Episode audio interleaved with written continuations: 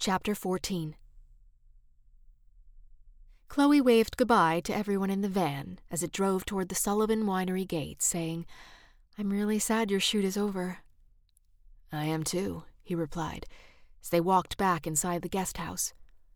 It was always hard to shut the door on a good project, especially this one that had turned out to be so incredibly special. But at the same time, he was glad that it was just down to him and Chloe now.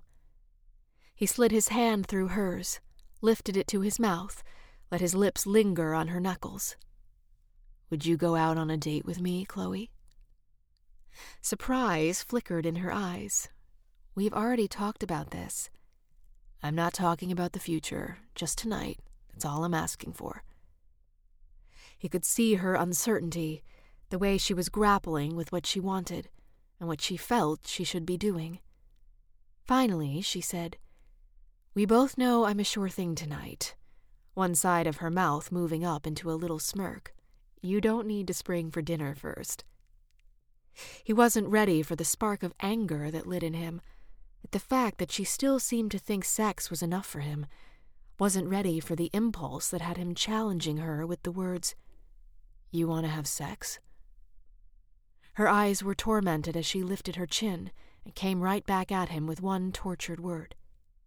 Yes. His mouth came down over hers, but even then he was careful with her, despite the fact that he was pushing down her shorts and panties. Chase, she moaned against his mouth, urging him on by pressing her hips into his hands, helping him strip her lower half bare. He gauged her desire, her need, and knew that it was as big as his before saying, I promise to always give you what you want.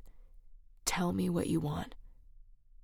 Her eyes were dilated almost to black, and he could see everything she was trying to block out, everything she was trying so desperately to hide from. Please, just take me. He pulled open her shirt, his mouth finding the tip of her breast through the pink lace bra. At the same time, her fingers were on his zipper, pulling, yanking, and then he was in her hand, and she was wrapping her long, slender fingers around him, stroking him so that he was impossibly hard. He'd just promised her anything she wanted, vowed one more time to give her everything. And even though his heart felt like a bomb had hit it at the way she kept trying to put distance between them, he lifted her ass with his hands and told her, Wrap your legs around me. He drove into her before either of them could take their next breath, and her flesh tightened, grasped, clenched around him. He knew she wanted him to drive into her mindlessly, he knew she wanted to pretend that what they had was just attraction. But damn it, he couldn't do it. Even for her, even when she just asked him point blank to do her, he couldn't just take her like an animal against the front door. Chloe. Her eyes, which had been closed tight, opened slowly, blurry with lust, and all that emotion she didn't want to feel, all that emotion that she was trying to push away because it hadn't come at the right time or place, because she wasn't ready for it, because she thought she needed to be strong and walk away from him tomorrow morning. I can't do it, sweetheart. I can't pretend this is just sex. Chase needed to look into her face, wanted her to have to acknowledge the truth of what was between them as he said, I love you. She sobbed out his name before kissing him like she'd die without his kisses. His body took over then, pure instinct as he drove into her, as she lifted herself up over him and then down so that they were connected utterly, perfectly. He felt her inner muscles go a split second before she gasped against his mouth. And then her head was falling back, and she was driving her pelvis into his, entirely lost to the pleasure, to the way their bodies sparked and charged together.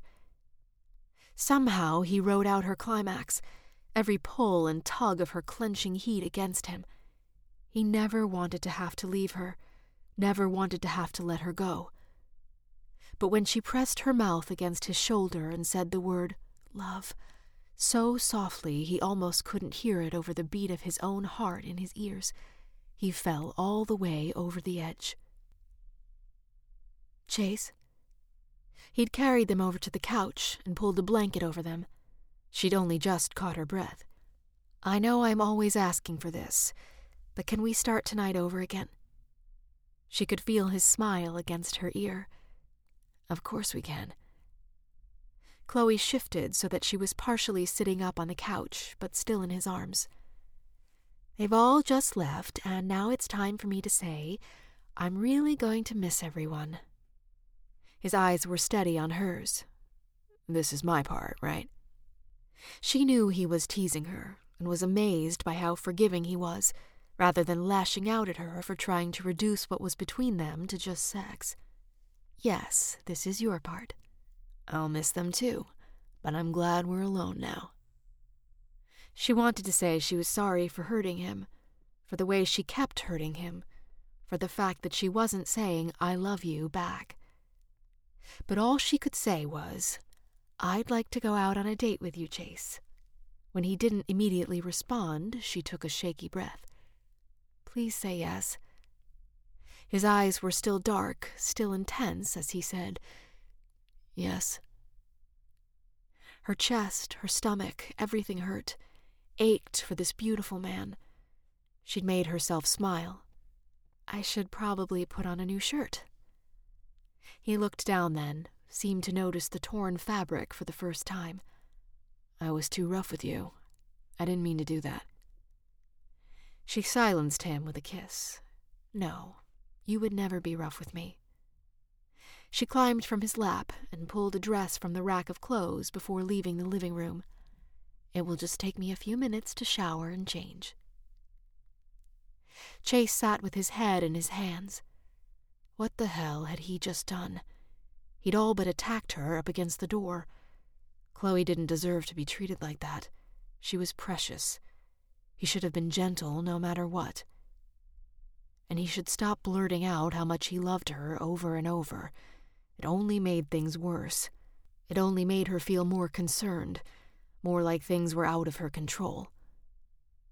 Knowing he'd only end up taking her against the bathroom tiles if he joined her in the shower, he went into one of the bathrooms neither of them had used and quickly soaped down. He was already thick and throbbing at the thought of Chloe naked, with water streaming over her body just down the hall. He turned the water to cold and forced himself to stand beneath the icy spray. He really wanted this to be a date. A real date.